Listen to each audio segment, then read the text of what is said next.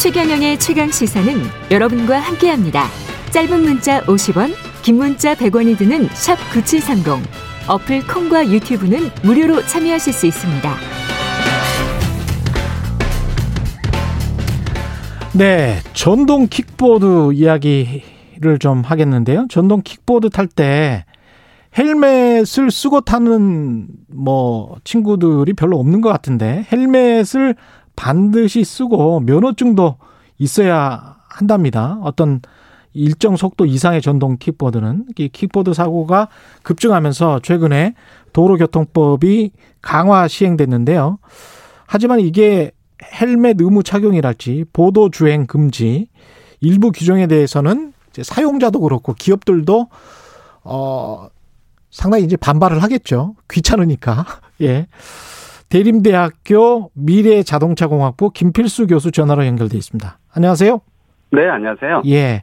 전동 킥보드 제 집 주변에도 굉장히 많이 봤는데 정말 많이 늘었죠, 지금.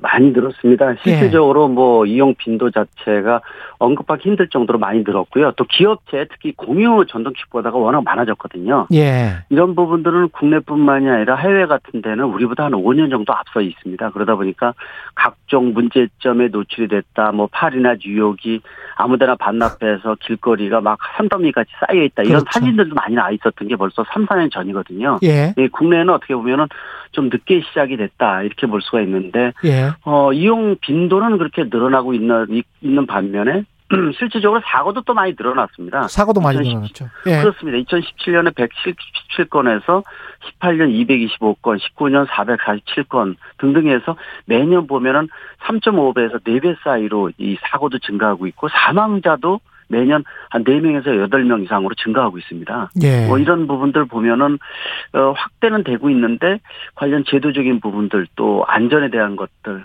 특히 이 국민들이 혼동을 일으키는 것 중에 하나가 전동 킥보드가 해당되는 법의 적용이 이번에 5월 13일에 바뀌었지만은 그 이전에 두 번이나 바뀌면서 왔다 갔다 왔다 갔다 하다 보니까 예. 헷갈린다는 겁니다. 뭐가 맞는 것인지 그러다 보니까 지금도 아직도 어. 어, 혼란스럽다 이렇게 볼 수가 있습니다. 뭐가 맞는 것인지 정확히 설명부터 해 주십시오.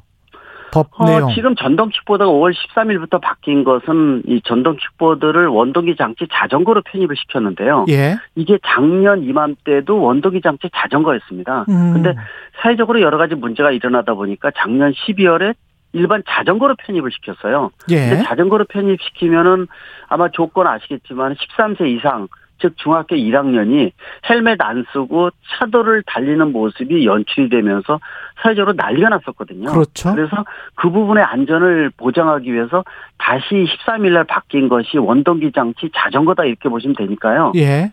원동기 장치 자전거는 아까 처음에 말씀하셨다시피 이 16세 이상의 원동기 장치 자전거 뭐 면허 이상을 취득을 해야 되고요. 음. 또 헬멧 착용 의무화시켜야 되고 예. 또 이 자전거 전용 도로 또는 차도로만 달려야 되고 예. 안전 기준이 좀 강화가 됐죠. 여러 가지 문제가 부각되다 보니까 어, 두 명 이상이 탑승하면 안 되고요. 또 두명 주변에 이상, 보면 예. 은 친구들하고 두 명 탑승하는 거 간혹 보이지 않습니까? 그런 친구들 많죠. 예. 네, 이것도 이제 벌칙 조항이고 음주운전 안 되고 야간에 등화 장치가 들어와 있어야 되고요. 예. 또 역시 그 다른 것들도 많이 강화되면서 실질적으로 운전을 할 때 특히 이제 가장 많이 강화된 게 무작정 헬멧 쓰지 않아도 이 벌금 조항이다 이렇게 볼 수가 있으니까 크게 변한 것은 어 헬멧을 써야 된다. 그리고 헬멧을 꼭 써야 보도하고, 된다. 예. 네, 자전거 전용도로만 달려야 된다. 그리고 다른 벌칙 조항도 좀 강화됐다. 이게 큰 차이점이라고 볼 수가 있고요. 역시 16세 이상이면은 저 고등학교 1학년 이상 정도거든요. 음. 원더기 장치 자전거 면허를 취득해야 된다. 이렇게 볼 수가 있습니다.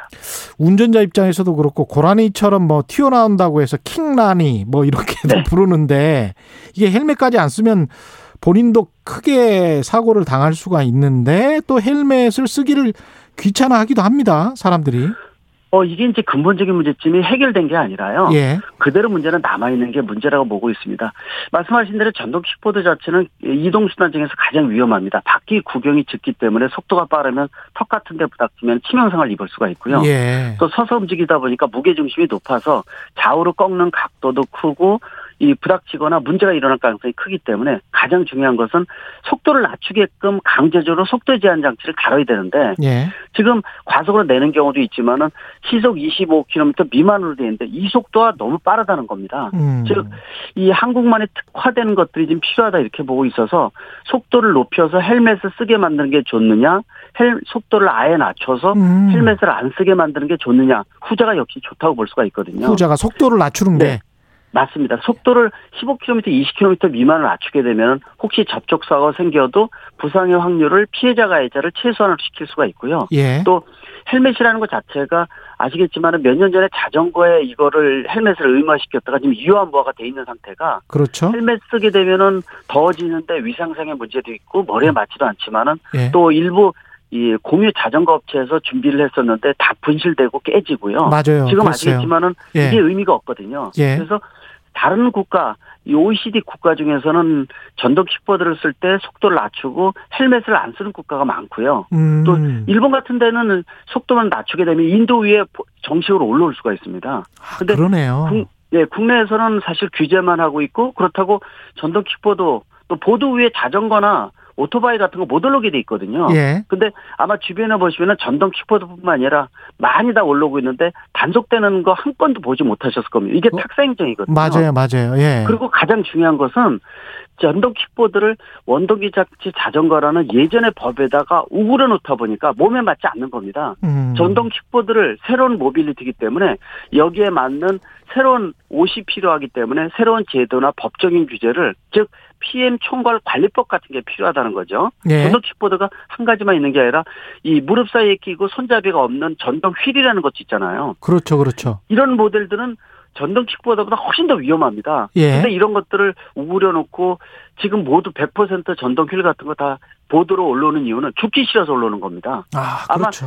예. 파도를 전동 킥보드 달리는 거 보면 본인도 죽, 죽을 것 같다는 생각도 들지만은 옆에 차량을 운전하는 사람도 굉장히 위험해 아슬아슬해요. 보이거든요. 예, 예, 아슬아슬해요. 예. 네, 그러다 보니까 보도로 다 올라오는데 보도로 올라왔을 때 어떻게 할 것이냐 무작정 금지만 해서 이 단속도 하지 않으면서 이런 거를 어떻게 보면은 해외의 여러 사례를 벤치마킹해서 한국형 모델이 필요하거든요. 한 예를 들어서 말씀드리면은 어, 우리가 자동차 운전할 때 비보 좌회전하다가 사고 나면은 좌- 비보 좌회전하는 차량이 거의 100% 책임이거든요. 예.